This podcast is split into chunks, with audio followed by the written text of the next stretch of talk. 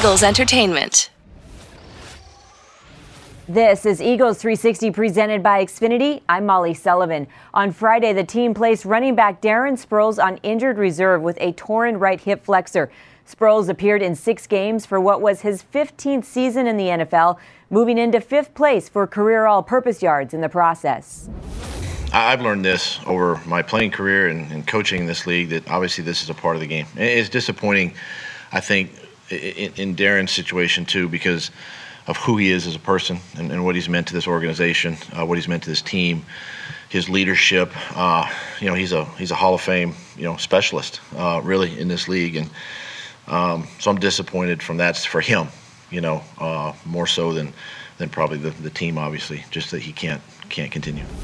The Eagles also officially announced that Alshon Jeffery has been ruled out of Sunday's game against the Patriots. Now, injuries aside, right tackle Lane Johnson said the attack remains the same. That's a big challenge, but obviously, there's other players had to step up. It's the name of the business, name of the game, so we're going in with who we got. One other big piece of news to come out of Friday here at the NovaCare Complex, the Eagles re-signed running back Jay Ajayi. I like Jay, man. He brings a lot of energy, works hard. He's always been like that. Ball security and execution, two keys for the Eagles as they face the NFL's #1 rated defense.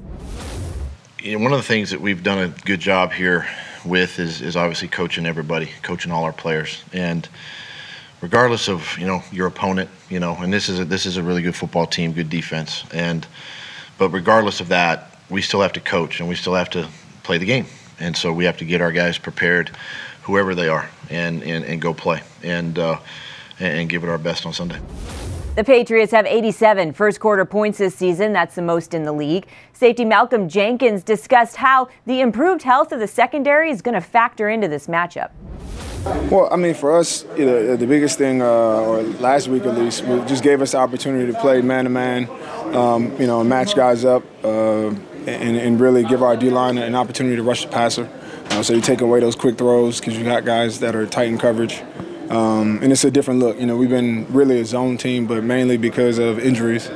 And so to get those guys back, gives us a little bit more flexibility to really challenge people. Well, I think we're getting better each week. I wouldn't say we've arrived or, that we're where we want to be, but I think getting healthier and adding those pieces back definitely improves us. And week to week, we've been getting better, and we want to see that transition to this week.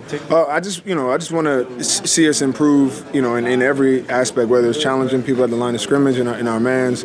Really, situational awareness is probably the biggest thing. We held the big play. I think we had one last game we played.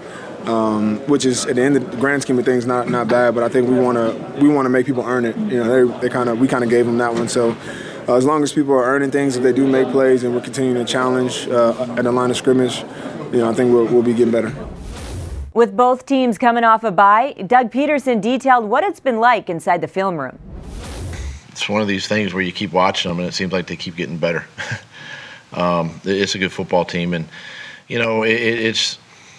Thing is, as coaches, I think we spend so much time watching tape and diving into the X's and O's that you can, sometimes you can start second guessing yourself as a play caller, on certain things, decisions you're going to make in this football game. But, you just take it with a grain of salt, really, and just continue to pour over the tape. And, maybe there's one last thing you might see or find that you can help your team,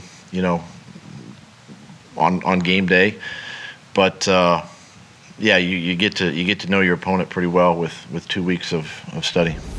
Thanks for watching Eagles 360 presented by Xfinity. Our crew has you covered on game day, and always, it's almost time to fly.